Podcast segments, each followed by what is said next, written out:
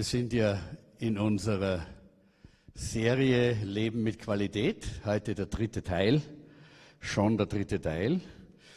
Und äh, ich habe an und für sich eine nicht so leichte Aufgabe bekommen, äh, nämlich äh, dass die Kapitel äh, 1. Johannes Kapitel 4 und 5, zwei Kapitel, äh, jetzt hier äh, zu behandeln und das in einer Predigt obwohl es da insgesamt circa mindestens fünf Predigten gibt in diesen zwei Kapiteln. Äh, aber ich werde mich auf drei davon konzentrieren. Vielleicht nimm gleich die nächste Folie. Äh, dieses, äh, das ist, dieses Mindmap habe ich euch hinten auf euer Handout drauf gedruckt. Das müsste eigentlich hinten drauf sein. So habe ich es ja gestaltet, damit ihr die anderen Dinge, die ich jetzt nicht abdecken kann, weil es einfach nicht geht, damit ihr die dann zu Hause studieren könnt, äh, damit ihr selbst im Selbststudium diesen tollen Brief des Johannes erforschen könnt. Äh, ihr seht hier, wir haben hier eigentlich fünf wesentliche Themen, nämlich es heißt Leben in Wahrheit, heißt äh, dieses Thema, das wir durchgehen in diesen zwei Kapiteln. Es geht um den wahren Geist in, den, in Kapitel 4, 1 bis 6. Es geht um die wahre Liebe im, im Kapitel 4, 7 bis 14. Es geht um die wahre Stellung äh, äh, des Gläubigen äh, in Kapitel 4, 15 bis 16 und dann die Liebe in der Wahrheit. Da werden wir ein bisschen uns schon damit beschäftigen, wenn wir den Punkt 2 nehmen. Und dann der letzte ist, Jesus ist die Wahrheit. Das ist eigentlich jetzt dieses äh, Thema Leben in der Wahrheit. Wie gesagt, es gäbe fünf Predigten. Ich versuche drei Predigten in einer heute zu predigen, nämlich den Punkt 1, 2 und 5 und das wollen wir versuchen. Äh, wir äh, wissen ja, der Heilige Geist kann uns immer helfen, schneller zu verstehen oder mir schneller zu reden. Na, schneller reden geht nicht, weil dann können die oben nicht mehr, mehr übersetzen. Ich versuche auch da gnädig zu sein. Gut, äh, jedenfalls herzlichen Dank für die Übersetzung, dass ihr das macht. Das ist wirklich toll. Dankeschön. Wir gehen gleich in den ersten äh, Punkt hinein und dieser erste Punkt heißt wahrer Geist. Wir lesen Johannes Kapitel, 1. Johannes Kapitel 4, die Verse 1 bis 6. Und da heißt es, glaubt nicht jeden, der behauptet, dass Gottes Geist durch ihn redet. Prüft vielmehr genau, ob das, was er sagt, wirklich von Gottes Geist stammt. Denn in dieser Welt verbreiten viele falsche Propheten ihre Irrlehren. Äh, ich bin interessanterweise ja für dieses, diese Kapitel, äh, ein, es hat sich so ergeben, eingeteilt worden. Äh, und ich habe, wie ich das gelesen habe, habe ich gedacht, genau das ist so äh, aktuell in unserer Zeit.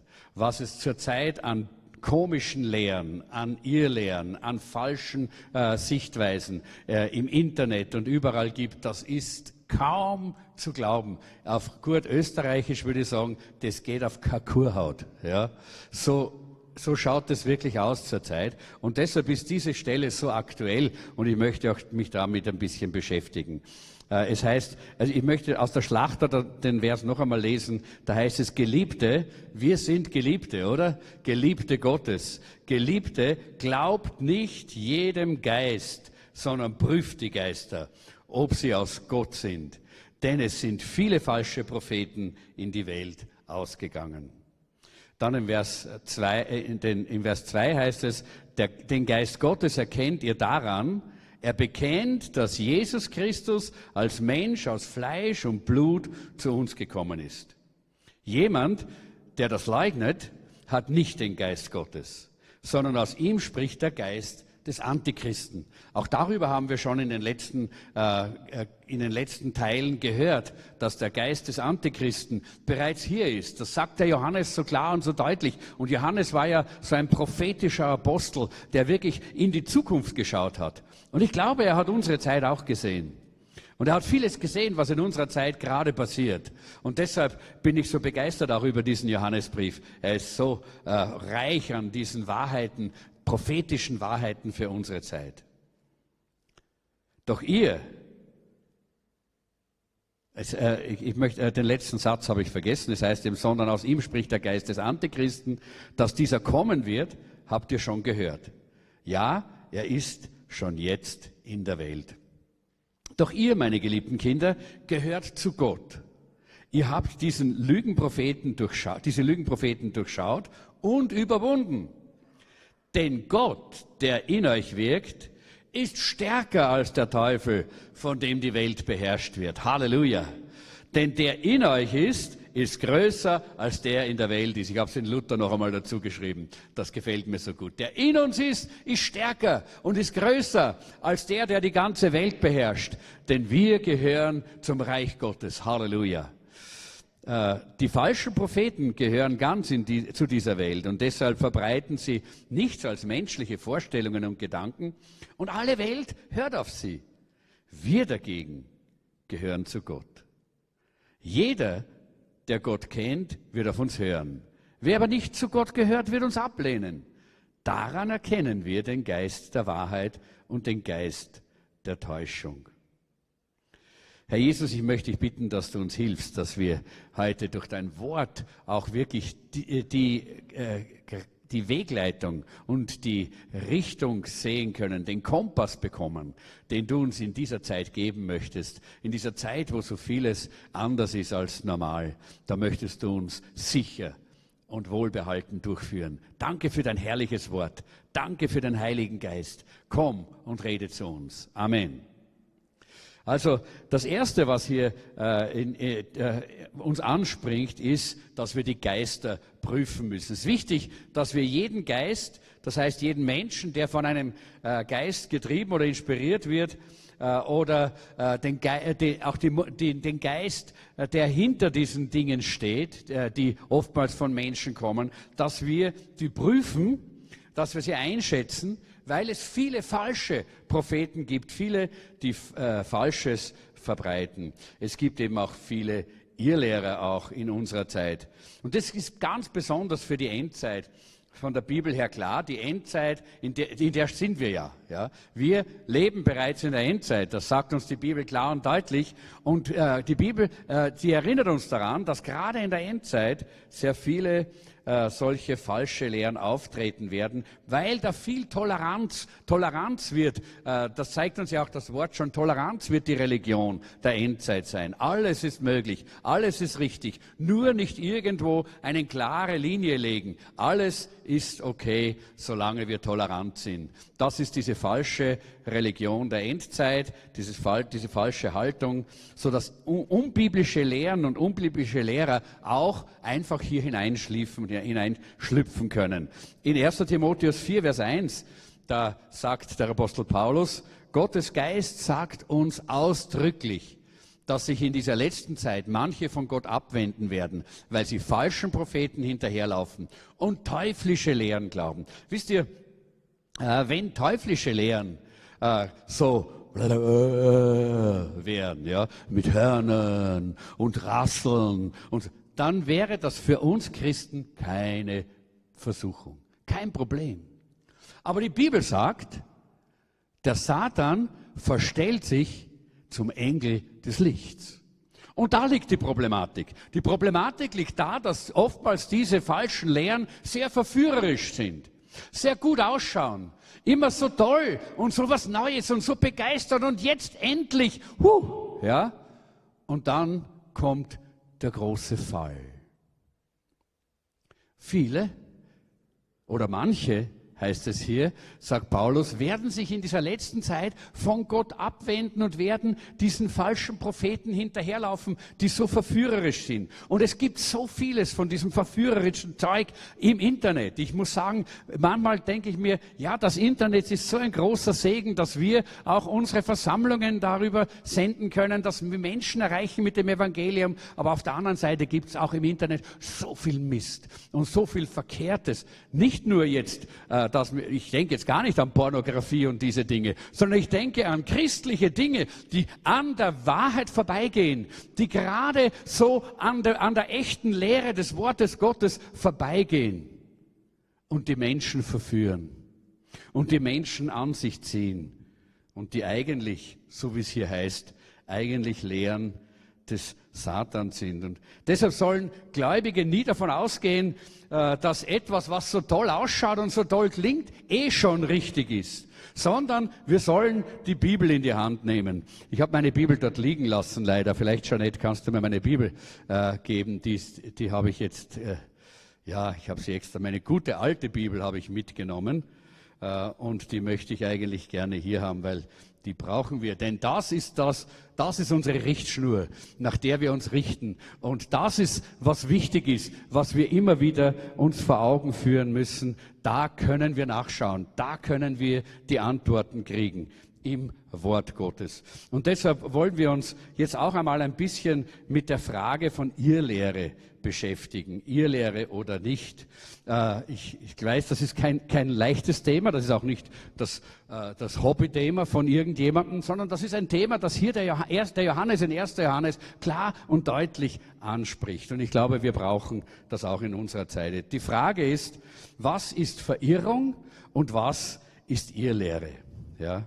Äh, ich denke, das äh, müssen wir ein bisschen auseinanderhalten. Verirrung, naja, jeder von uns hat sich wer, hat sich, wer hat sich schon einmal verirrt beim Wandern oder, oder beim Auto, mit dem Auto oder irgendwo? Ja, jeder, fast jeder hat sich mal verirrt. Äh, und ich denke, wir kennen das. Wenn wir uns verirren, dann wissen wir, dass wir falsch fahren, dass wir so das Ziel nicht erreichen. Und was tun wir dann? Wir suchen den richtigen Weg. Wir fragen nach dem richtigen Weg. Wir schauen nach in einer Karte. Oder, so wie jetzt, wir haben ja einen Navi alle, nicht? Wir haben ja ein, ein, ein, ein GPS und dann klopfen wir da die Adresse rein. Wir suchen eine Antwort, damit wir die, den richtigen Weg haben. Das ist Verirrung. Und es gibt Menschen, die sich manchmal auch im Geistlichen verirren. Sie haben sich irgendwo verrannt, sie haben was gehört, sie haben was gesehen und das hat ihnen so getaugt, das hat sie plötzlich so angesprochen. Das ist so, wie wenn wir eine schöne Straße sehen, nehmen wir, ach, nehmen wir die schöne Straße. Ja, und dabei führt sie uns ganz woanders hin, als dort, wo wir eigentlich hin sollten. Äh, und genau so ist es mit Verirrungen. Aber Verirrungen sind nicht das Problem. Denn wenn wir eine Verirrung haben, dann ist es so, dass wir innerlich immer spüren, wir wollen zurück, wir wollen den richtigen Weg, wir wollen das Ziel erreichen und wir suchen immer wieder die Karte. Wir suchen immer wieder die Landkarte. Wir suchen immer wieder auch andere, die diesen Weg kennen. Wir fragen nach dem Weg, nicht? Na, Frauen fragen nach dem Weg, Männer nicht. Männer, die, die fahren lieber im Kreis. Aber aber ja, so ist es. Äh, aber, aber es ist gut, dass wir auch äh, wissen, da, wir können nach dem Weg fragen. Und dann wird uns auch dieser Weg wieder gezeigt. Und ich denke, das ist Verirrung. Das ist okay. Jeder von uns kennt das. Jeder von uns hat das vielleicht sogar auch in seinem persönlichen Leben nicht nur auf einem Weg schon einmal erlebt. Und das andere ist aber Irrlehre. Und Irrlehre bedeutet, dass jemand glaubt, äh, das, was er, was er jetzt glaubt, so festhält, obwohl er äh, und gar nicht, gar nicht hinterfragt. Er lässt sich nicht korrigieren, weder vom Wort noch von anderen, die den Weg gut kennen, die schon lange auf diesem Weg sind. Er nimmt keine Korrektur und keine, äh, keine Hilfe an, sondern fährt auf diesem Weg voran, auch wenn es der falsche Weg ist. Und das ist dann eine, oft eine, das ist eine Irrlehre. Etwas, was an der Lehre des Wortes Gottes vorbeigeht. Und da müssen wir vorsichtig sein mit solchen, die glauben, dass sie die Wahrheit mit dem Löffel bekommen haben und dass sie mit niemandem reden müssen und dass sie sich von niemandem korrigieren lassen müssen. Ich habe immer Angst, wenn es irgendwo Leute gibt, auch im Geist, ganz besonders im geistlichen Bereich, äh, Prediger, äh, Leute, die Evangelisten, Prediger, äh, Pastoren, die sich nicht unter die Autorität von anderen äh, Männern und Frauen Gottes stellen. Vor denen habe ich immer Angst. Sie glauben, dass sie nur mehr von Gott hören müssen. Denn das sind die, die, die, die meistens in die Irre gehen. Wir haben leider so, solche Dinge in den letzten Jahrzehnten so viel erlebt. Ja. Äh, und auch gerade in der letzten Zeit hat es wieder so etwas gegeben, wo Verirrungen dann geschehen. Lass uns mal schauen, was ist die, die, äh, die Beschreibung oder die, die Charakteristik eines Irrlehrers. Ja, in Markus Kapitel 13, 22, da heißt es, denn es werden falsche Christusse und falsche Propheten auftreten und werden Zeichen und Wunder tun um, wenn möglich, auch die Auserwählten zu verführen. Eben, um, wenn möglich, auch die Gläubigen in eine andere Richtung zu ziehen, zu verführen. Das ist ja das Ziel von ihr Lehren. Äh, wenn, wir, wenn wir uns die Charakteristik ein bisschen so anschauen, äh, dann äh, können, äh, werden wir sehen, erstens einmal können wir sehen, dass sie von außen oftmals als sehr gerechte Leute dastehen. Äh, Leute, die, bei denen scheinbar alles in Ordnung ist. Äh, in äh, Matthäus 23, 28, da sagt Jesus, so erscheint auch ihr äußerlich vor den Menschen als gerecht. Inwendig aber seid ihr voller Heuchelei und Gesetzlosigkeit. Dass auch die äh, solche, äh, solche Menschen, äh, die kommen wie Wölfe im Schafspelz, das heißt, sie schauen außen aus wie Schafe, aber innen drinnen ist es ganz anders. Äh, und es ist so, dass ihnen scheinbar das Werk Gottes ungeheuer am Herzen liegt, dass sie sich scheinbar eh für die geistlichen Dinge engagieren, aber eigentlich haben sie weit hinten, haben sie egoistische, tief im Herzen haben sie egoistische äh, und falsche Motive. Und irgendwann einmal kommen die auch zum Vorschein. Leider nicht immer gleich, sondern oftmals nach einer gewissen Zeit und dann sind schon manche diesen Leuten zum Opfer gefallen. Äh, zweite, der zweite Punkt ist, egal wie erfolgreich sie sind, sie reden und sie, äh, sie handeln aus einem leeren Herzen. Äh, Matthäus 23, 27, da sagt Jesus, weh euch, ihr Schriftgelehrten und Pharisäer, ihr Heuchler, ihr seid wie die weißgedünchten Grabstätten. Von außen erscheinen sie schön, aber innen ist alles voll stinkender Verwesung. Noch einmal das Ähnliche, wie ich es vorher schon gesagt habe, äh, dass äh, äußerlich äh, schaut man, dass alles okay ist, aber es ist keine Integrität da. Es stimmt, das Innere, das Denken, das Wünschen, die Motive stimmen nicht überein mit dem, was man nach außen sieht, was nach außen gezeigt wird. Das ist oftmals so die Charakteristik von solchen Irrlehrern. Leider können wir das auch nur durch den Heiligen Geist wirklich erkennen. Oh, durch den Heiligen Geist, aber und wir werden das dann gleich schauen, wie können wir das auch, äh, wie können wir da, äh, diese, diese äh, Prüfung auch vornehmen. Das dritte wäre, es gibt zwei Möglichkeiten, wie Sie Ihren Einfluss gewinnen.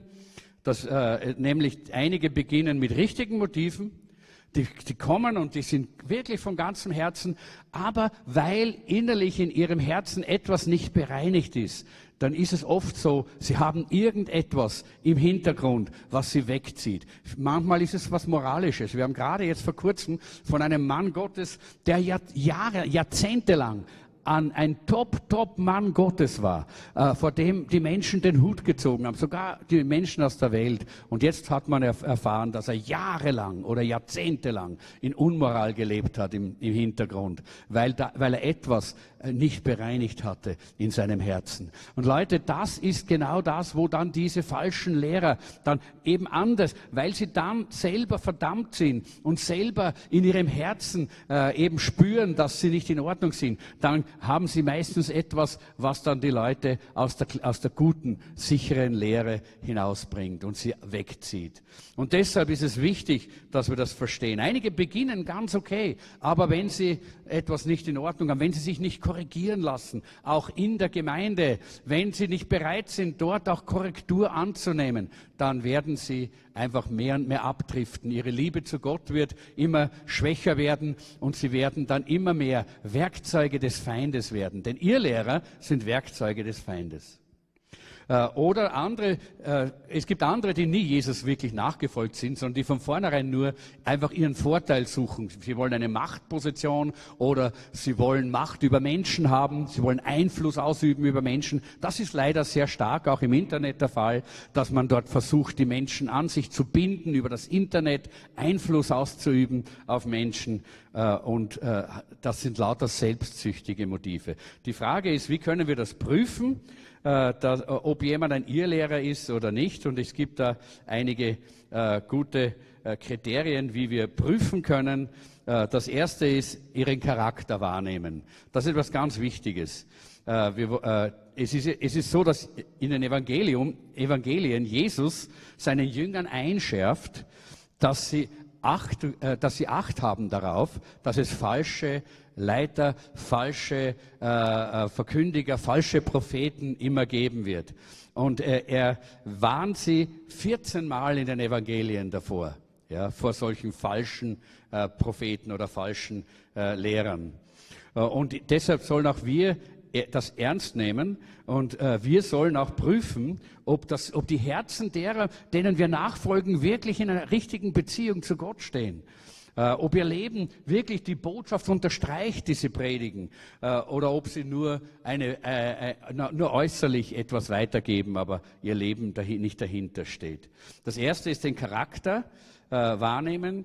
Äh, die Frage ist eben, zeigen sie wirklich ein tiefes, tiefes tiefe Hingabe zu Gott? Haben Sie ein tiefes, gutes Gebetsleben. Das wollen wir sehen bei Menschen, denen wir nachfolgen, oder?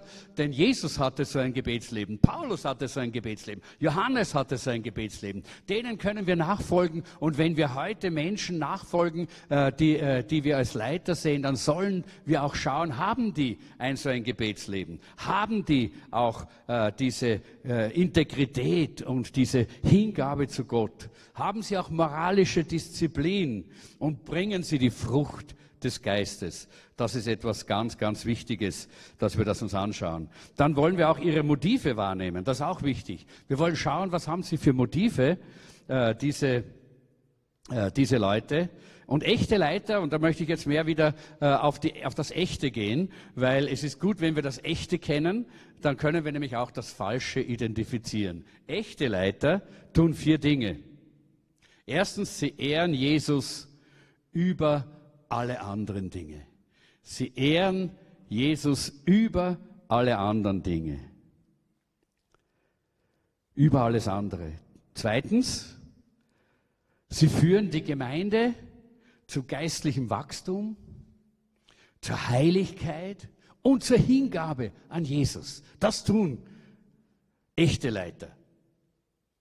Drittens, Sie suchen die Verlorenen und wollen sie zu einer persönlichen Beziehung mit Jesus Christus führen. Und viertens, sie verkündigen die Botschaft von Jesus Christus, die Botschaft des Neuen Testaments. Und sie verkündigen es nicht nur, sie verteidigen sie auch. Das ist, was echte Leiter tun, die mit den richtigen Motiven hier dem Herrn dienen. Aber das dritte ist die Frucht. Wir schauen natürlich auch auf die Frucht der Botschaft und des Lebens. Wer einen gottlosen Charakter hat, der zeigt irgendwann auch eine gottlose Frucht. Ja, das ist so. Wenn, wenn dein Leben nicht wirklich mit Gott in tiefer Verbindung ist, dann wird die Frucht auch in deinem Leben irgendwann sichtbar sein. Bei deinen Kindern, in deiner Umgebung, bei deiner, bei, äh, bei dein, bei, in deiner Arbeit, wo auch immer, wird sich das zeigen. Denn äh, die Charaktereigenschaften haben auch Folgen in unserem Leben. Und deshalb sagt die Bibel, dass wir Jesus ähnlich werden sollen, damit wir die richtigen Auswirkungen haben, die richtige Frucht bringen, auch in unserem Leben. Die Frucht von Irrlehrern äh, besteht häufig auch aus Anhängern und Bekehrten, die genauso oberflächlich sind wie sie selber, bei denen es auch nur um die Äußerlichkeiten geht und um den Hype, um dieses Momentan, jetzt erlebt man was und dann ist, äh, weiß man nicht, wie es weitergeht.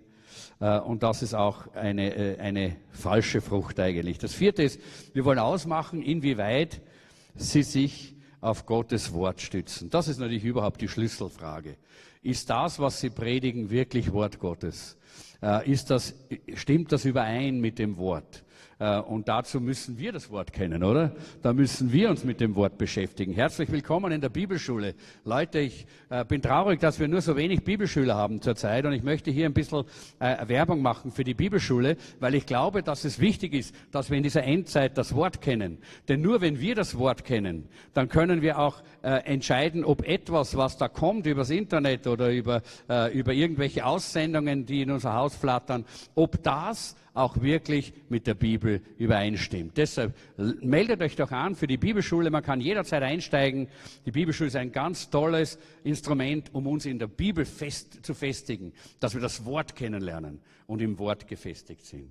Und das Letzte, wir prüfen, wie gut sie mit Gottes Geld umgehen. Denn sehr oftmals ist das auch so, dass die dann äh, die Motive von solchen Leuten sind, dass sie sich gerne bereichern wollen äh, und dann gibt's immer, äh, die wollen immer das Geld für sich haben, äh, da gibt's keine Kontrolle und, äh, wenn, äh, und das ist auch ein, ein, ein Zeichen oftmals für solche Menschen.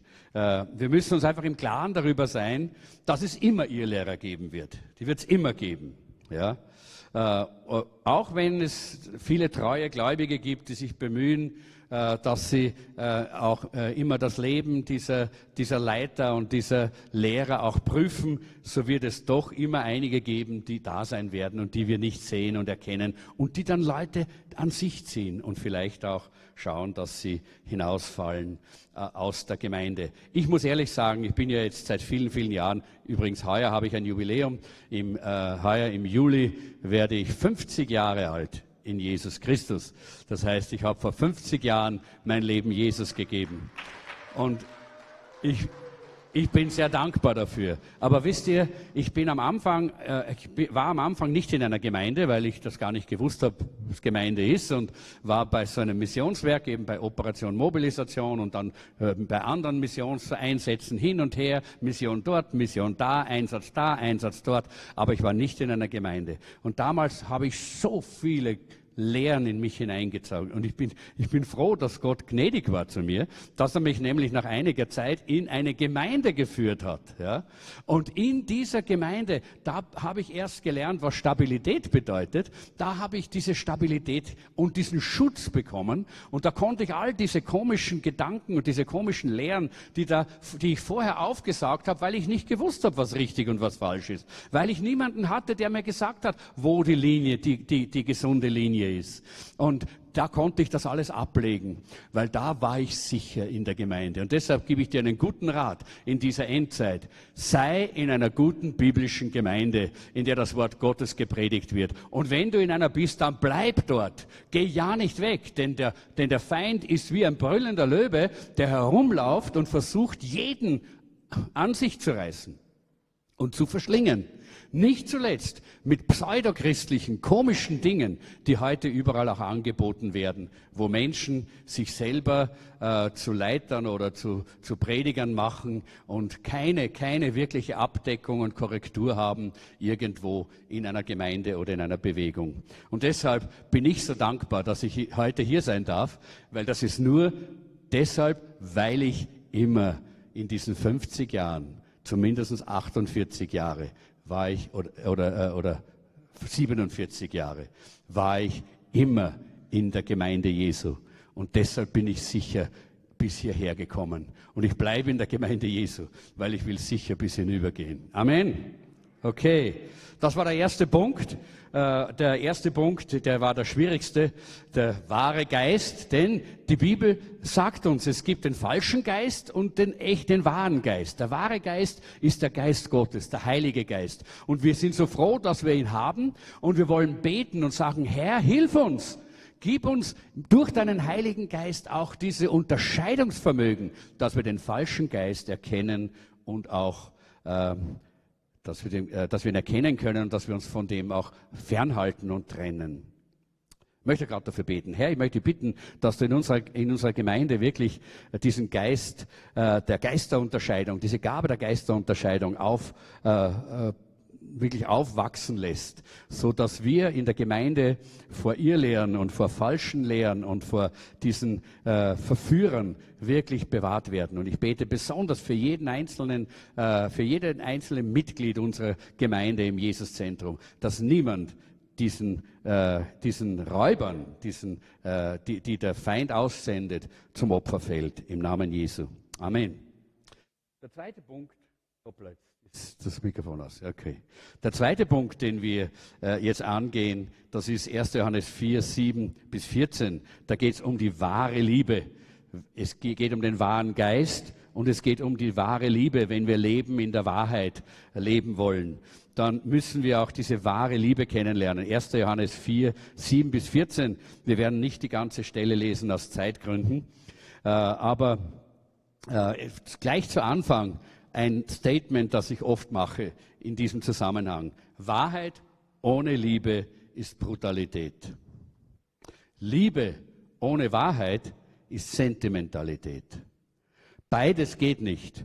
Nur Wahrheit gepaart mit der Liebe kann die echte Liebe sein, kann die echte Wahrheit und das echte, der echte Umgang sein mit Wahrheit in der Liebe. Und deshalb werden wir jetzt auch den Punkt 4, den ich vorher gezeigt habe, auf diesem Mindmap ein bisschen berühren, wo es um die Liebe in der Wahrheit geht. Ja? Und wir werden das zusammenziehen ein bisschen in diesem Punkt. Und wir lesen 1. Johannes Kapitel 4, die Verse 7 und 8. Und da heißt es, meine Freunde, lasst uns einander lieben, denn die Liebe kommt von Gott. Wer liebt, ist ein Kind Gottes und kennt Gott. Wer aber nicht liebt, der kennt Gott nicht, denn Gott ist Liebe.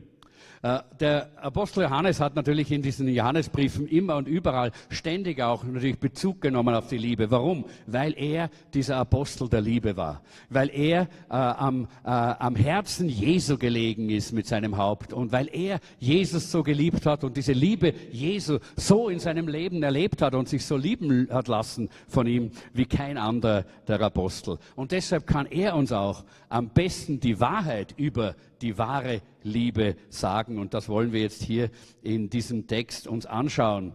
Äh, wie, wie, gesagt, wir können den ganzen Text nicht lesen. Lest ihn selber. 1. Johannes 4, 7 bis 14.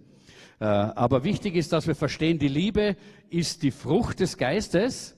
Und wenn der Geist gegenwärtig äh, ist, äh, dann wird der erste Beweis die Liebe sein. Wenn Gott Liebe ist, dann ist Liebe ein Zeichen seiner Gegenwart und das Fehlen von Liebe ist ein Zeichen für seine Abwesenheit im Geist. Johannes sagt im Vers 12, dass niemand Gott je gesehen hat. Wie können wir also wissen, dass der Herr da ist? Wie können wir wissen, dass Gott gegenwärtig ist? Johannes sagt, wir wissen, dass Gott gegenwärtig ist aufgrund der Liebe. Wenn wir uns gegenseitig wirklich lieben, dann ist das der Beweis dafür, dass Gott in uns wohnt. Wenn du Liebe siehst, dann siehst du Gott. Wenn du Liebe fühlst, dann spürst du Gottes Gegenwart. Und jetzt möchte ich gleich mal was klarstellen. Wir haben ein anderes Konzept von Liebe in der Bibel als das, was heute in der Welt ist. Die Welt verwechselt Sex mit Liebe. Ja? Sie meint, wenn man, wenn, man, wenn man Sexualität hat, das ist die Liebe und dann hat man Liebe. Nein, nein, nein, nein, das hat gar nichts damit zu tun. Ja. Sexualität ist auch eine sehr mechanische Sache, ja, körperliche, mechanische Sache. Aber die Liebe, von der hier gesprochen wird, ist eine klare und deutliche innere Entscheidung. Eine Entscheidung, da, der dann auch natürlich auch Handlungen folgen, dem anderen gegenüber, den anderen Menschen gegenüber, eine Haltung, eine Einstellung. Da, da hängt so vieles dran. Da ist es viel, viel mehr als nur das Körperliche, was hier die Welt darunter versteht. Wir wissen, dass die Liebe äh, und, und Gott, wenn die Bibel sagt, Gott ist Liebe, ja, dann wissen wir, dass es nicht umgedreht werden darf. Die, die Welt dreht das um. Die sagt, Liebe ist Gott. Und damit meinen sie, Sexualität ist Gott. Man vergöttert die Sexualität. Es gibt eine Übererotisierung in den Medien und überall. Und die Menschen werden ständig bombardiert mit diesem, eigentlich ist es ja schon ein Schmutz. Obwohl ja eigentlich die Sexualität etwas Sauberes, etwas Reines ist, das Gott gegeben hat. Aber wenn sie so ausgebreitet wird und so gebraucht wird in dieser falschen Art und Weise, wie es heute ist in den Medien äh, und in der Gesellschaft, dann wird es zum Schmutz. Und, äh, und die Menschen und die Gesellschaft werden, werden beschmutzt dadurch. Und deshalb darf man das nicht umdrehen. Die Welt dreht es um. Die sagt, Liebe ist Gott, aber das stimmt nicht. Gott ist Liebe, sagt uns hier die Bibel. Äh, und wo Liebe ist, da ist Gott. Und je mehr wir lieben, desto mehr erleben wir auch die Gegenwart Gottes. Und da geht es um die Agape-Liebe Gottes. Da geht es um diese Liebe, die Gott in unser Herz hineingelegt hat. Denn die Bibel sagt, äh, dass die Liebe Gottes ist ausgegossen in unser Herz durch den Heiligen Geist. Halleluja. Ist das etwas Wunderbares? Das ist wesentlich mehr als nur unsere Gefühlswelt. Das ist mehr als nur unsere Emotionen da unten. Das ist die Liebe Gottes, des Schöpfers, der, der Himmel und, des Himmels und der Erde. Und das ist etwas ganz anderes. Und deshalb ist es auch kein Wunder, dass Paulus im 1. Korinther 13 sagt, alles ohne Liebe ist nichts. Kannst alles vergessen. Er sagt, selbst der Glaube und das große Wissen, sogar die Opfer sind nichts wert, wenn die Liebe nicht da ist. Nur in der Verbindung zu Gott, in unserer Verbindung zu Gott, in dieser Liebesverbindung mit Gott, da erfahren diese Dinge dann diesen Wert, der eigentlich da drinnen hängt. Alles, was wir in der Anbetung tun, ja, ist nur viel Lärm um nichts, wenn es nicht dazu führt, dass wir Jesus lieben, dass wir ihm näher kommen, dass wir ihn mehr lieben, mehr und mehr und mehr lieben. Und deshalb gibt es kein größeres Gut, als dass wir verstehen, was die Bibel mit diesem einfachen Satz wirklich sagt. Ein einfacher Satz. Ja. Gott ist Liebe. Drei Worte. Eigentlich nur drei Worte. Ja. In Vers 16 sagt der Apostel Paulus noch einmal, äh, Johannes, der Apostel äh, Johannes noch einmal. Er sagt, wir haben erkannt, dass Gott uns liebt und wir vertrauen fest auf diese Liebe. Gott ist Liebe. Und wer in dieser Liebe bleibt, der bleibt in Gott und Gott in ihm. Die Auswirkungen dieser drei Worte sind so gewaltig. Und das, was in diesen drei Worten steckt, ist so gewaltig, dass eine einzige Predigt über diese, diese Aussage zu predigen, das ist so wie der Versuch, äh, den Mount Everest in der Badehose zu ersteigen oder ein, ein riesiges Erntefeld mit, äh, mit, der, mit der Schere abzu, äh, ab, äh, abzuernten. Das geht einfach nicht. Denn es ist so was Gewaltiges. Und deshalb habe ich gebetet, Heiliger Geist, komm und zeig uns, was es bedeutet, diese wahre Liebe, diese Liebe in der Wahrheit, was das wirklich bedeutet für uns. Es gibt keine Möglichkeit eigentlich, diesen unendlichen Reichtum wirklich zu erfassen. Aber wir können ein bisschen einen Vorgeschmack haben. Erfassen werden wir es erst drüben, einmal in der Ewigkeit. Aber wir bekommen einen Vorgeschmack hier, wenn wir das Wort Gottes betrachten, wenn wir eintauchen in das Wort. Und das ist so fantastisch, dass wir das heute auch in dieser Form tun können. Äh, und äh, lass uns ein bisschen kosten davon, von dem. Zuerst mal die unerschöpfliche Erleuchtung der Liebe. Die Liebe erleuchtet uns, diese göttliche Liebe erleuchtet unser Leben. Äh, Era Tori, äh, er war der, ein großer Evangelist, äh, äh, Weltevangelist, er hat gesagt, dass dies der größte Satz ist, der jemals in der Geschichte geschrieben worden ist. Und Stimmen ohne Zahl im Himmel und auf der Erde hallen mit einem gewaltigen Amen wieder. Gott ist Liebe. Amen. Amen. Lass uns das einstimmen in das. Amen. Gott ist Liebe. Drei kleine Worte, die nur aus zwölf Buchstaben bestehen. Und doch sagen sie etwas aus, was alle Worte jeder Sprache niemals vollständig vermitteln können. Diese drei Worte schenken uns eine Erleuchtung darüber, wer Gott wirklich ist, was er für ein Wesen hat, und was Gottes Wesen und Gottes Gegenwart in unserem Leben eigentlich auswirken und bewirken möchte. Du kannst in allen Büchern der Welt, in allen Bibliotheken suchen, du kannst alle Universitäten durchforsten und du kannst schauen, wo du irgendetwas über Gott, irgendeine Wahrheit über Gott findest, aber es wird keine größere Wahrheit geben als diese drei kleinen Worte. Gott ist Liebe. Das ist das hellste Licht, das wir haben um zu sehen, wer Gott ist. Tore hat auch gesagt, wenn er einen Satz wählen müsste, um das gesamte, die gesamte Bibel und ihre Botschaft an die Menschen zusammenzufassen, dann wären es diese drei Worte. Gott ist Liebe. Auch D.L. Moody, ein großer Evangelist äh, der Vergangenheit, er hat empfunden, dass, dass diese, diese drei Worte die Essenz der Offenbarung Gottes sind. Und er hat über die Kanzel, äh, über äh, des, der, der Moody, der berühmten Moody-Kirche in Chicago schreiben lassen. Es ist das Evangelium auf den Punkt gebracht. Und das ist der Grund, warum Gott seinen Sohn gesandt hat, oder? Denn so sehr hat Gott die Welt, dich und mich geliebt, dass er seinen einzigen Sohn gab, damit wir, wenn wir an ihn glauben, nicht verloren werden, sondern ewiges Leben haben. Jesus hat deshalb alles bezahlt, Und er hat uns als Kirche Jesu Christi, als seine Gemeinde auf dieser Erde gelassen, damit wir hingehen und genau diese Botschaft hinausrufen, hinausposaunen in die Welt und den Menschen sagen, Gott ist Liebe. Ich habe hier ein kleines Gedicht gefunden, ich möchte uns das so lesen einfach, da heißt es, Liebe stark wie der Tod und noch stärker. Liebe mächtiger als das Grab weit wie die Welt und länger als die wildesten Wellen des Ozeans. Dies ist die Liebe, die uns gesucht hat. Dies ist die Liebe, die uns gekauft hat. Dies ist die Liebe, die er uns gebracht hat. Von der traurigsten Nacht zum fröhlichsten Tag. Von der tiefsten Schande zum hellsten Ruhm.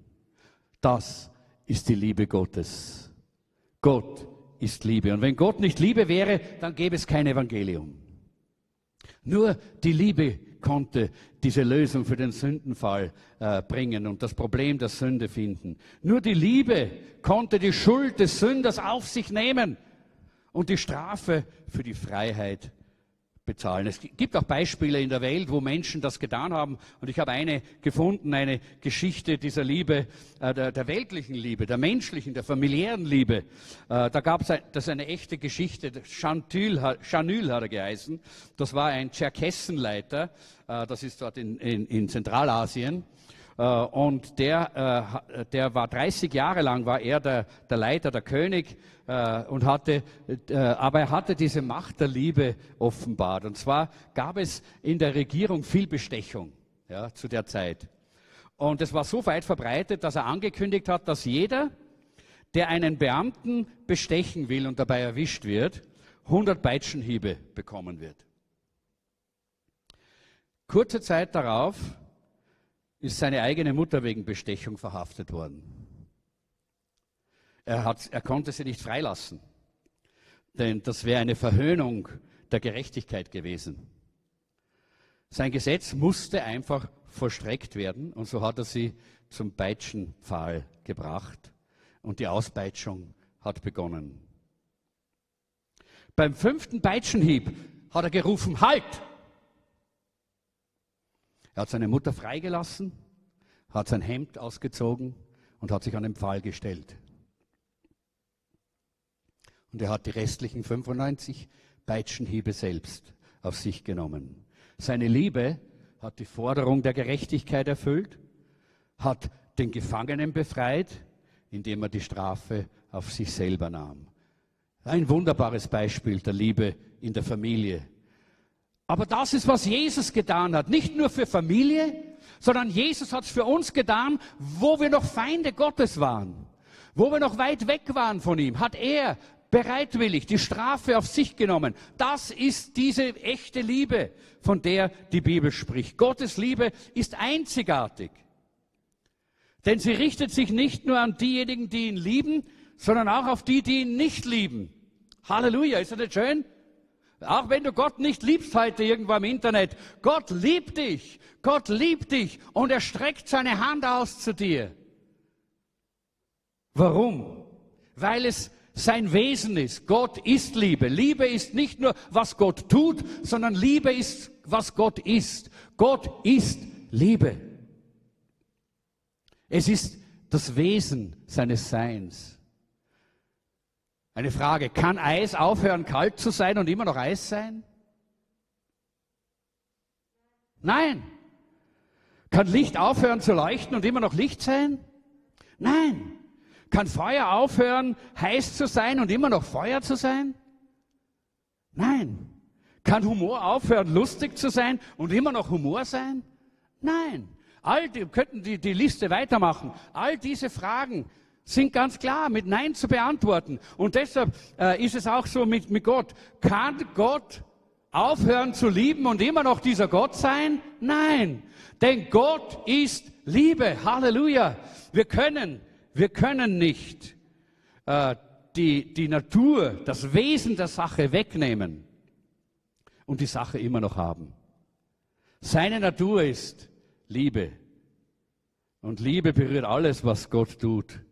Viele Menschen, die Gott auf, abgelehnt haben, die haben eigentlich diesen Gott nicht abgelehnt. Die haben einen ganz anderen, einen falschen Gott, eine, eine falsche Vorstellung von Gott. Und die lehnen sie ab, einen harten Gott, einen bösen Gott, einen, einen ungerechten Gott, all diese Dinge, ja.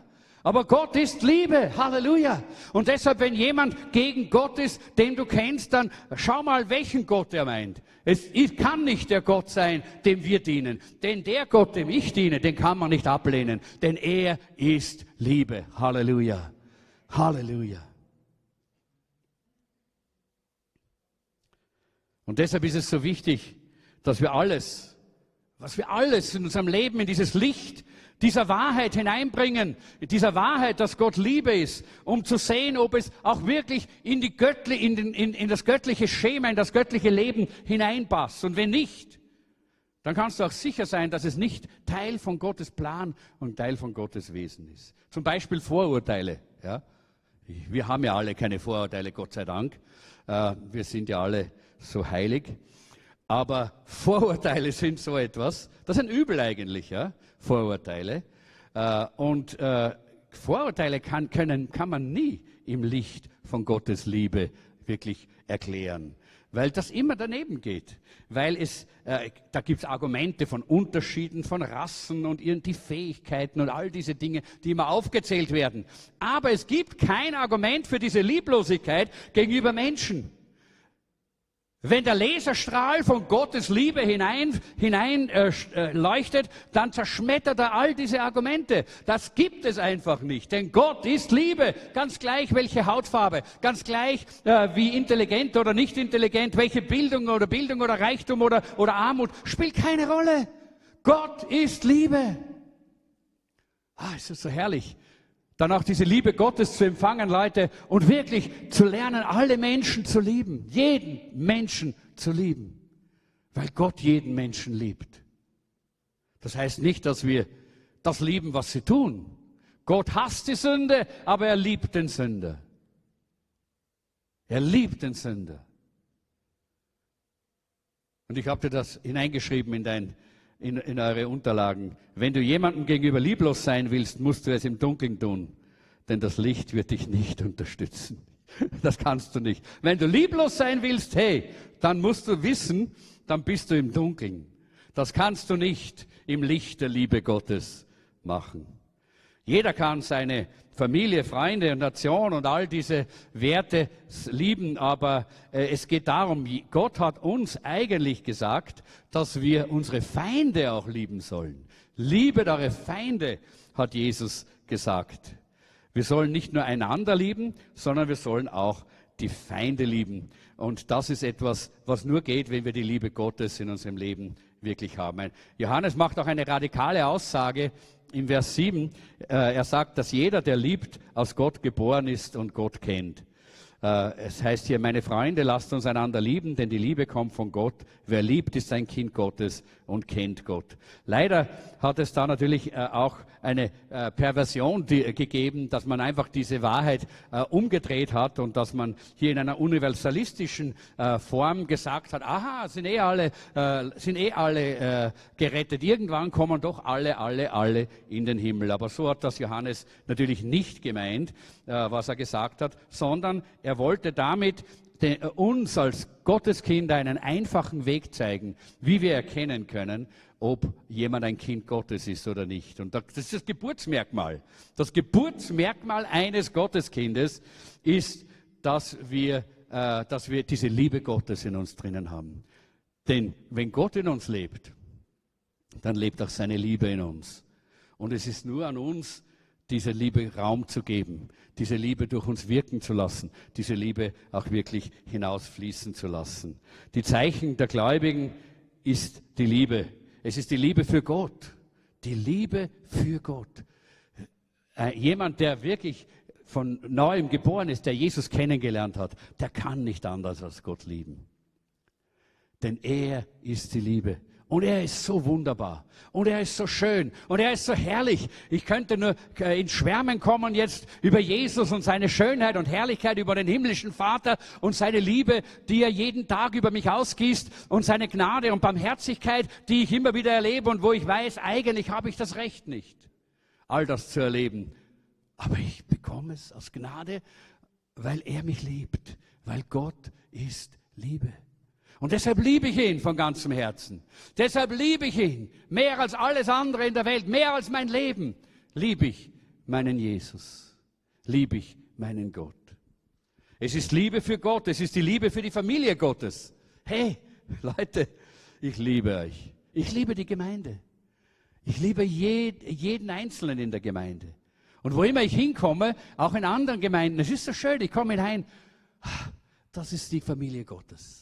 Und ich liebe die Familie Gottes. Das ist ein Zeichen dafür, dass du ein Kind Gottes bist. Wenn du ständig kritisch bist über die Gemeinde, wenn du ständig negativ bist über, äh, über, die, äh, über die anderen Gotteskinder in der Gemeinde, dann musst du wirklich dich prüfen, ob du noch wirklich in der Gnade Gottes stehst, ob in deinem Leben noch alles in Ordnung ist mit Gott. Denn das ist nicht die Liebe, die Liebe Gottes. Das ist nicht die wahre Liebe, die Liebe in der Wahrheit, die Gott uns eigentlich schenkt.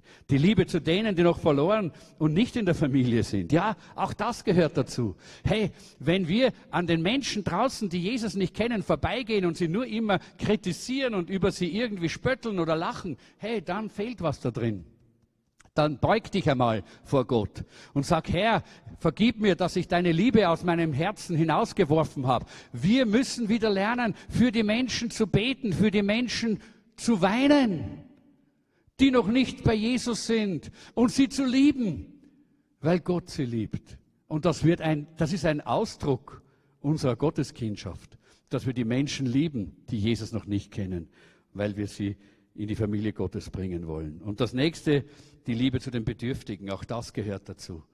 Gott hat immer die Schwachen und die Bedürftigen gesegnet und er will es durch uns tun. Und dann die Liebe natürlich zu den eigenen Feinden, nicht? Die, die alles die, die das eigentlich hassen, dass wir sie lieben, die wollen das nicht. Die wollen unsere Liebe nicht, aber wir lieben sie trotzdem, weil Gott sie liebt. Weil Gott liebt auch die, die, die, die seine Feinde sind. Bis zum letzten Atemzug, bevor sie vor den Richterstuhl Christi kommen. Und dann natürlich die natürliche Liebe, äh, die, wir, die von allen Menschen geteilt wird. Und wir sprechen hier von einer ganz durchdringenden Liebe. Das ist nicht so eine oberflächliche Sentimentalität, Leute. Das ist Liebe mit Wahrheit. Liebe in der Wahrheit. Liebe, die vom Wort her motiviert wird. Liebe, die durch den Heiligen Geist in unserem Leben, tief in unserem Herzen verwurzelt ist. Das ist eine Liebe, die nicht begrenzt ist mit unserem, von unserem Verstand, aber auch nicht von unseren Gefühlen. Es ist eine tiefe, durchdringende Liebe, die keine Grenze hat, weil sie universal ist, weil sie von Gott kommt, weil sie aus der Ewigkeit her fließt in unser Herz hinein. Und von dieser Liebe reden wir jetzt. Und das ist so wichtig, dass wir, dass wir verstehen. Nur wenn wir diese Liebe haben, dann haben wir auch die Geburtsmerkmale eines Kindes Gottes. Wenn dir diese Liebe fehlt, dann komm zum Thron Gottes. Dann komm zu deinem himmlischen Vater und sag, Vater, bitte, ich habe das irgendwo verloren, ich weiß nicht wo, ich kann da gar nicht zurückgehen, aber ich brauche das wieder. Ich brauche deine Liebe. Ich brauche den Heiligen Geist in seiner Fülle, damit ich wie ein Gotteskind leben kann, nämlich in dieser Liebe, in der Wahrheit, in der wahren Liebe, so wie es uns hier Johannes im Johannesbrief vor Augen führt. Äh, es ist nicht Theologie, die uns zu Christen macht, Leute.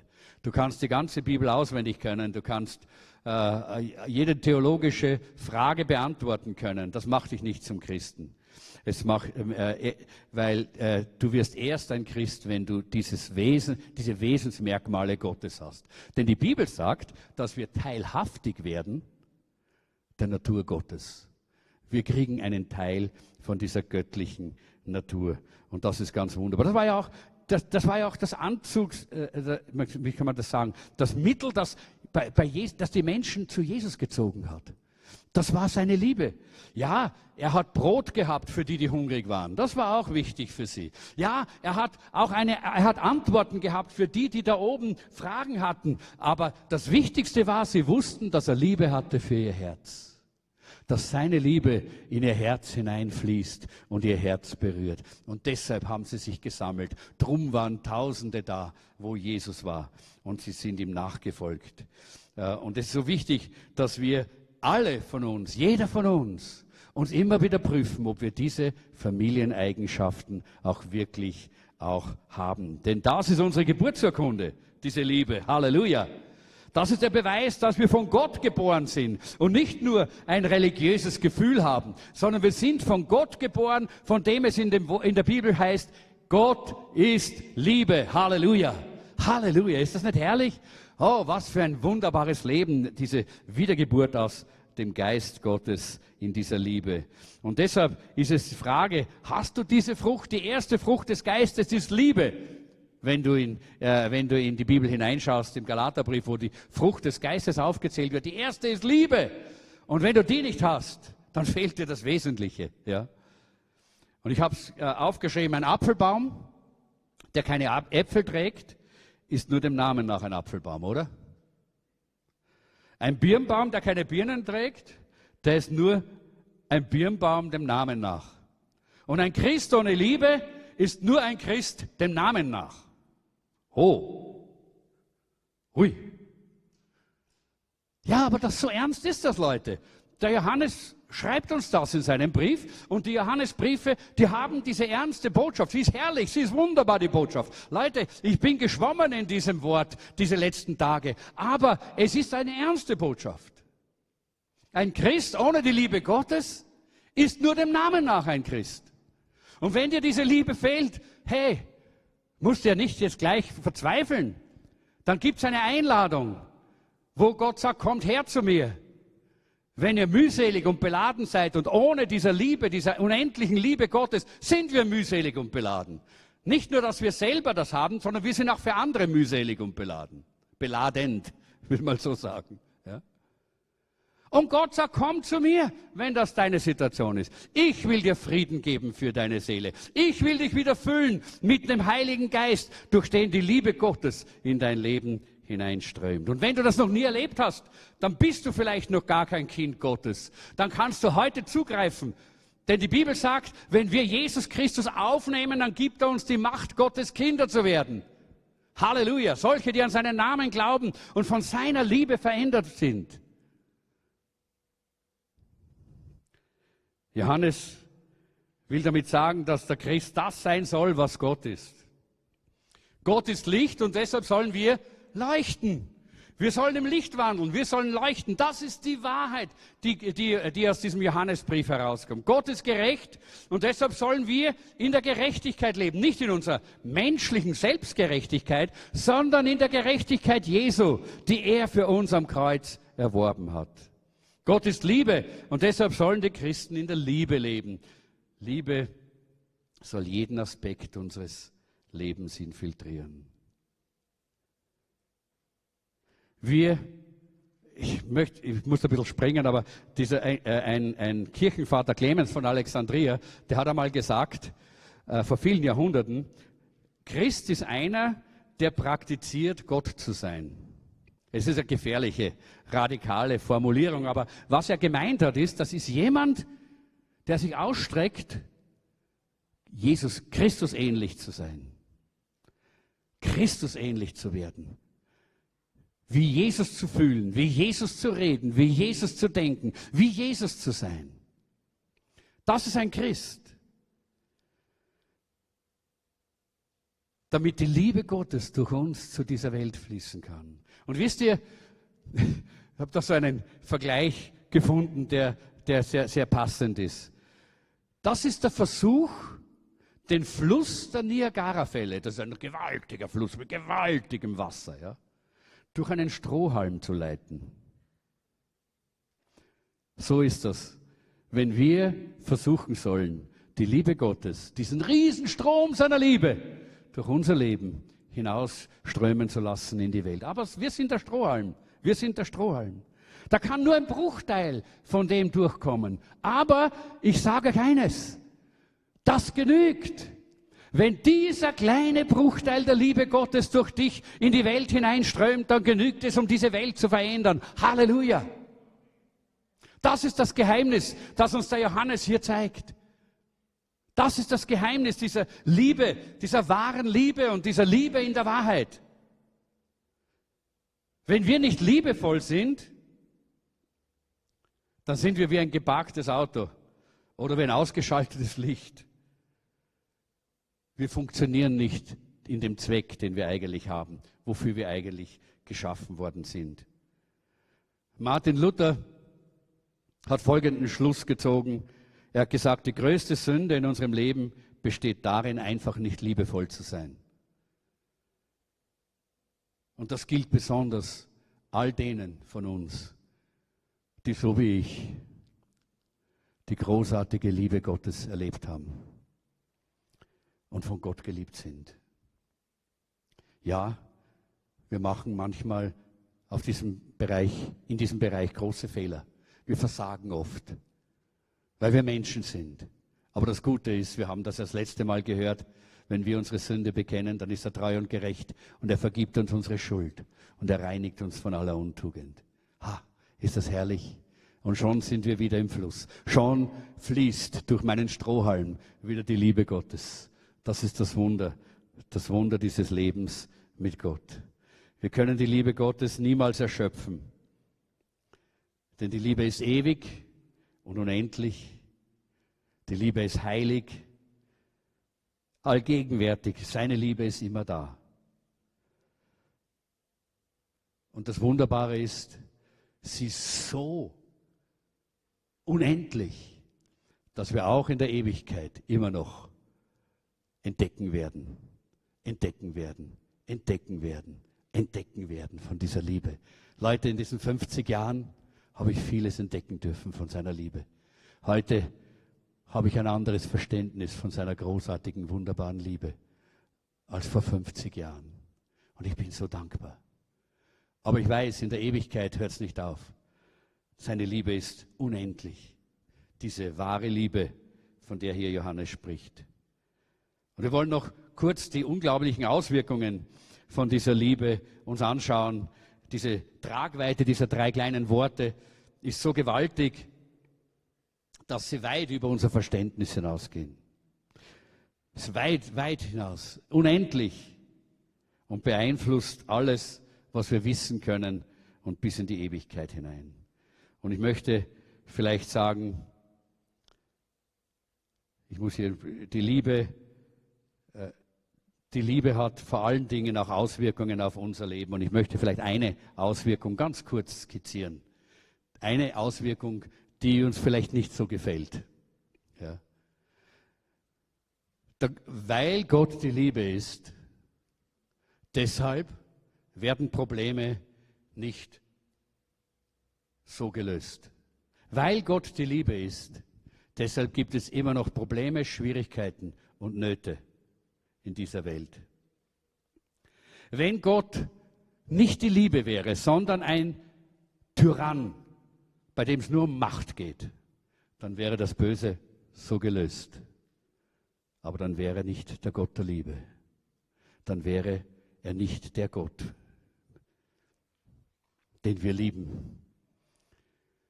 Aber weil er ein Gott der Liebe ist, respektiert er die freie Entscheidung auch wenn sie die falsche ist.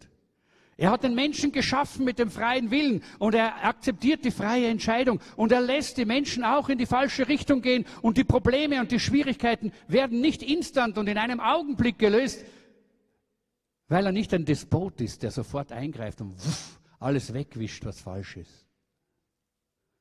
Ein Despot, der kann schneller mal alle äh, exekutieren lassen. Ein Despot, der kann schneller mal einfach alles so regeln, wie es ihm passt jetzt. Aber Gott war bereit, in seiner Liebe dieses Leiden auf sich zu nehmen. Ich glaube, dass Gott selber leidet darunter. Aber es ist das Wesen seiner Liebe. Dass er Zeit gibt, damit Menschen noch Buße tun können.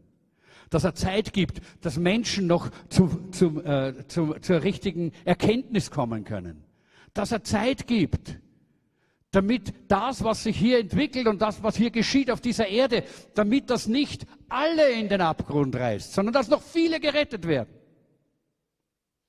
Wir beten manchmal, als wenn Gott ein Despot wäre. Ja? Wir sagen, löse jetzt dieses Problem und damit denken wir gar nicht daran, wie viele Menschen darunter kaputt gehen würden, wie viele Menschen dadurch verloren gehen würden. Nein, lass uns beten, Herr, ja bitte, verändere diese Situation, aber nach, de, nach, dem, nach, dem Will, nach deinem Willen und im Fluss deiner Liebe. Im Fluss deiner Liebe. Und sind wir doch auch bereit, in dieser Welt als diese Liebespunkte oder Liebesausströmanlagen, äh, ja, dort zu stehen und diese Liebe zu verströmen. Auch wenn manchmal die Probleme nicht gelöst sind und wenn, wenn das Böse deshalb noch lange nicht überwunden ist. Macht beseitigt einen Feind, indem sie den Feind vernichtet. Liebe beseitigt einen Feind, indem sie ihn zum Freund macht. Und das ist viel schwieriger. Und das ist viel langsamer. Aber es gibt keine andere Option für Gott. Bis zum Tag des Gerichts. Gott hat sich einen Tag gesetzt, wo er dann schon richten wird. Aber bis dorthin ist seine Liebe so unendlich, dass er immer noch und immer noch und immer noch darauf wartet, dass Menschen sich zu ihm wenden, dass aus Feinden Freunde werden.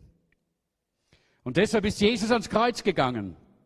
Und das Kreuz ist der physische Ausdruck der Liebe Gottes. Dort sehen wir, dass Gott uns liebt. Er hat seinen Sohn für uns gegeben. Er hat diesen Preis bezahlt. Er hat lieber diesen Preis bezahlt, als mit Macht das Böse aus dieser Welt zu vertreiben. Denn Gott ist einfach Liebe. Wir werden heute nicht über die wahre Stellung sprechen und auch nicht über die Liebe in Wahrheit. Da haben wir schon ein bisschen was gesprochen. Aber ich möchte kurz abschließen mit dem Punkt, Jesus ist die Wahrheit. Denn das ist der nächste Punkt im Kapitel 5, den hier äh, uns Johannes im Johannesbrief hier vor Augen führt. Denn er sagt, denn alles, was aus Gott gezeigt ist, besiegt die Welt. Und das ist es, was uns die Welt besiegen lässt. Unser Glaube. Halleluja. Wer glaubt an Jesus? Wer, wer vertraut Jesus? Wer vertraut diesem herrlichen Gott der Liebe? Jawohl, dadurch überwinden wir die Welt und die Dinge der Welt und die Probleme und Schwierigkeiten dieser Welt. Nicht mit Brachialgewalt, sondern mit der Kraft der Liebe Gottes. Halleluja. Was für ein Wunder ist das, das äh, Johannes uns hier vor Augen führt. Wer aber ist es, der die Welt besiegt, wenn nicht der, der glaubt, dass Jesus der Sohn Gottes ist. Halleluja. Das ist etwas Wunderbares, dass wir wissen, wir haben einen Glauben zum Sieg. Der, der, äh, unser Glaube ist der Sieg, der die Welt überwunden hat. Aber dann äh, gibt es auch äh, diese Aussage, dass es ein Zeugnis gibt in uns, der Heilige Geist und für uns. Nämlich das, was Gott täglich tut für uns, ist ein Zeugnis, dass seine Liebe immer da ist für uns. Und dann haben wir hier diese wunderbare, äh, dieses wunderbare Thema der Heilsgewissheit eigentlich. Es heißt nämlich hier in Johannes 5, 12 und 13, wer den Sohn hat, der hat das Leben. Halleluja. Wer den Sohn Gottes nicht hat, der hat das Leben nicht.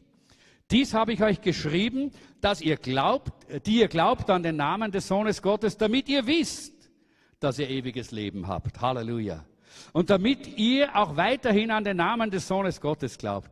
Damit ihr wisst, dass ihr ewiges Leben habt. Das ist diese Sicherheit, die wir als Christen haben. Johannes schreibt uns das hier. Unser Glaube ist der Sieg, der die Welt überwunden hat. Aber diese Liebe Gottes, die durch uns strömt, die in uns Zeugnis gibt davon, dass wir Kinder Gottes sind, die sagt uns auch, diese Liebe sagt uns auch, dass wir gewiss sein können. Wir sind gerettet. Halleluja. Wir haben ewiges Leben. Halleluja. Wir haben Heilsgewissheit. Und äh, was, äh, wie können wir gewiss sein, das ewige Leben zu haben? Die, äh, der Johannes sagt nicht, dass wenn wir uns irgendwann einmal äh, äh, entschieden haben für Jesus, ja, dann haben wir, dann können wir tun, was wir wollen und dann werden wir in den Himmel kommen. Nein, nein, das sagt er nicht. Wir sind keine Calvinisten, die glauben, dass wenn man irgendwann einmal sich entschieden hat für Jesus, dass man nie wieder weggehen kann von ihm. Man kann. Leider Leider haben wir das auch immer wieder mal erlebt von Leuten, dass sie weggegangen sind von Jesus. Das ist eine tragische Sache. Tut meinem Herzen so weh, wenn ich an diese Lieben denke, die einmal da waren und nicht mehr da sind. Nicht solche, die in eine andere Gemeinde gegangen sind, sondern solche, die von Jesus weggegangen sind. Aber das ist möglich. Aber äh, der Apostel Johannes sagt, wir können sicher sein, dass wir ewiges Leben haben. Und wie, wie kriegen wir diese Sicherheit? Wenn wir an den Namen des Sohnes Gottes glauben. Wer glaubt an den Namen des Sohnes Gottes? An Jesus Christus. Jawohl. Komm, könnt ihr mal die Hand heben. Wenn wir Jesus als Herrn unseres Lebens anerkennen, wer tut das? Jawohl, wunderbar. Aber sei jetzt ehrlich und äh, auch, du kannst das auch am Internet jetzt gerade tun. Wenn du, äh, wenn du nicht die Welt, wenn du nicht die Welt liebst, sondern den Vater im Himmel und den Sohn äh, Jesus Christus.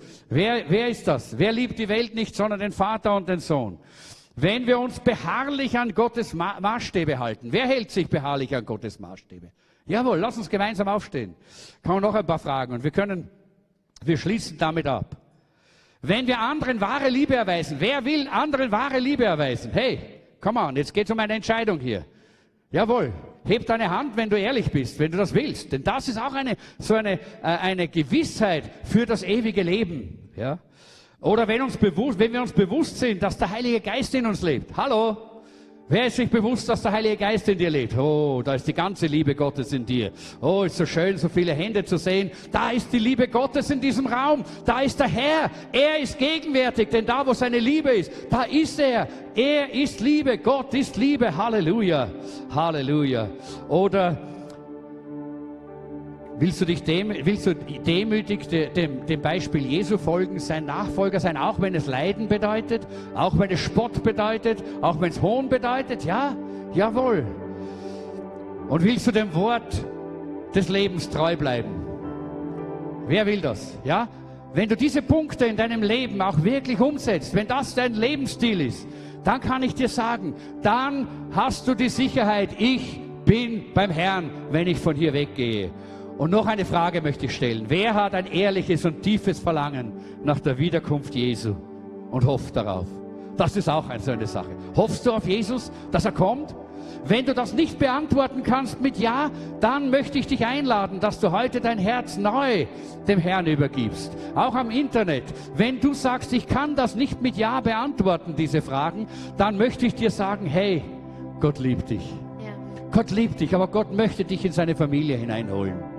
Gott möchte nicht, dass du irgendwo herumlaufst und am Ende eine Beute der Dunkelheit wirst und am Ende von ihr Lehrern vielleicht verführt wirst oder vielleicht irgendwo äh, in Lieblosigkeit stecken bleibst und dein Leben mit psychischen Problemen, äh, mit körperlichen Problemen, mit all dem, was die Welt da draußen erlebt, auch so zu Ende, äh, zu Ende bringst und strandest und dann in der ewigen Verdammnis landest.